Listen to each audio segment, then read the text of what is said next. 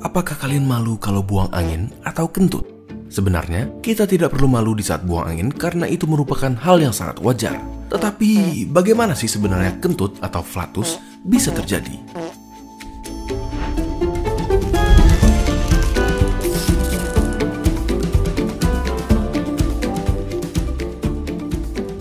Banyak makanan yang kita konsumsi berupa karbohidrat yang mengandung gula kompleks dan selulosa tanaman. Beberapa dari karbohidrat ini tidak bisa dicerna dan diserap oleh tubuh dan berakhir di oper menuju usus memasuki usus besar dan membentuk kotoran. Karbohidrat yang tidak dapat diserap ini melalui fermentasi oleh bakteri yang ada di usus, yang akan menghasilkan gas yang terjebak di abdomen dan dikeluarkan lewat anus. Beberapa contoh makanan yang dapat menghasilkan gas dan menyebabkan sering buang angin termasuk brokoli, kacang-kacangan, kubis, kol, kismis, plum, dan minuman dengan sorbitol seperti produk bebas gula, fruktosa, dan karbohidrat kompleks seperti padi.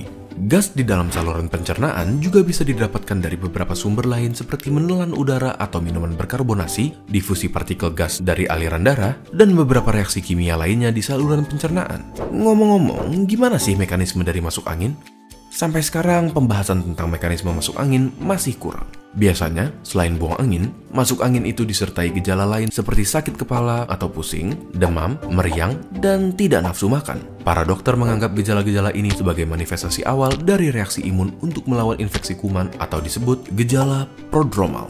Jika imunitas kita cukup kuat, maka infeksi tidak berlanjut menjadi penyakit dengan gejala-gejala yang lebih khas. Misalnya, infeksi bakteri yang diawali dengan gejala prodromal tetapi belum muncul diare, akan muncul diarenya jika penyakit menang melawan imunitas. Lalu, di saat buang angin, apa sih isinya? Sebagian besar gas yang dilepaskan dari usus kita itu tidak berbau, dan sampai seperempatnya hanyalah oksigen dan nitrogen hasil dari saat menelan udara.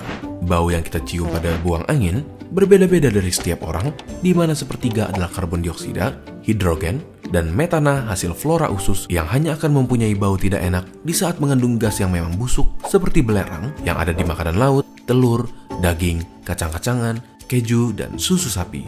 Ujung saraf sensorik yang ada di rektum atau dubur dan saluran anal dapat mendeteksi tekanan dari berkumpulnya kotoran dan membuat seseorang merasa harus buang air besar. Gas yang dikumpulkan di usus bagian bawah dan usus besar juga akan menyebabkan tekanan ini dan memicu kita untuk buang angin. Buang angin sering kali akan menyebabkan bunyi karena harus melewati sphincter anus dan faktor lainnya seperti air dan lemak pada tubuh yang menentukan tipe dan nada dari bunyinya. Buang angin pun bisa terjadi di saat tekanan di abdomen tiba-tiba naik, seperti saat batuk, bersin, melakukan hubungan seksual, ataupun tertawa. Bagaimana menurut kalian? Apakah buang angin sepantasnya dianggap sebagai hal yang memalukan? Bagikan video ini ke teman-teman kalian agar mereka juga bisa memberikan pendapat di sini. Jangan lupa subscribe untuk mendukung keberlangsungan channel ini. Jika ada topik yang kalian ingin kami bahas, kalian bisa tulis di kolom komentar untuk kami lihat. Terima kasih dan sampai ketemu di video berikutnya.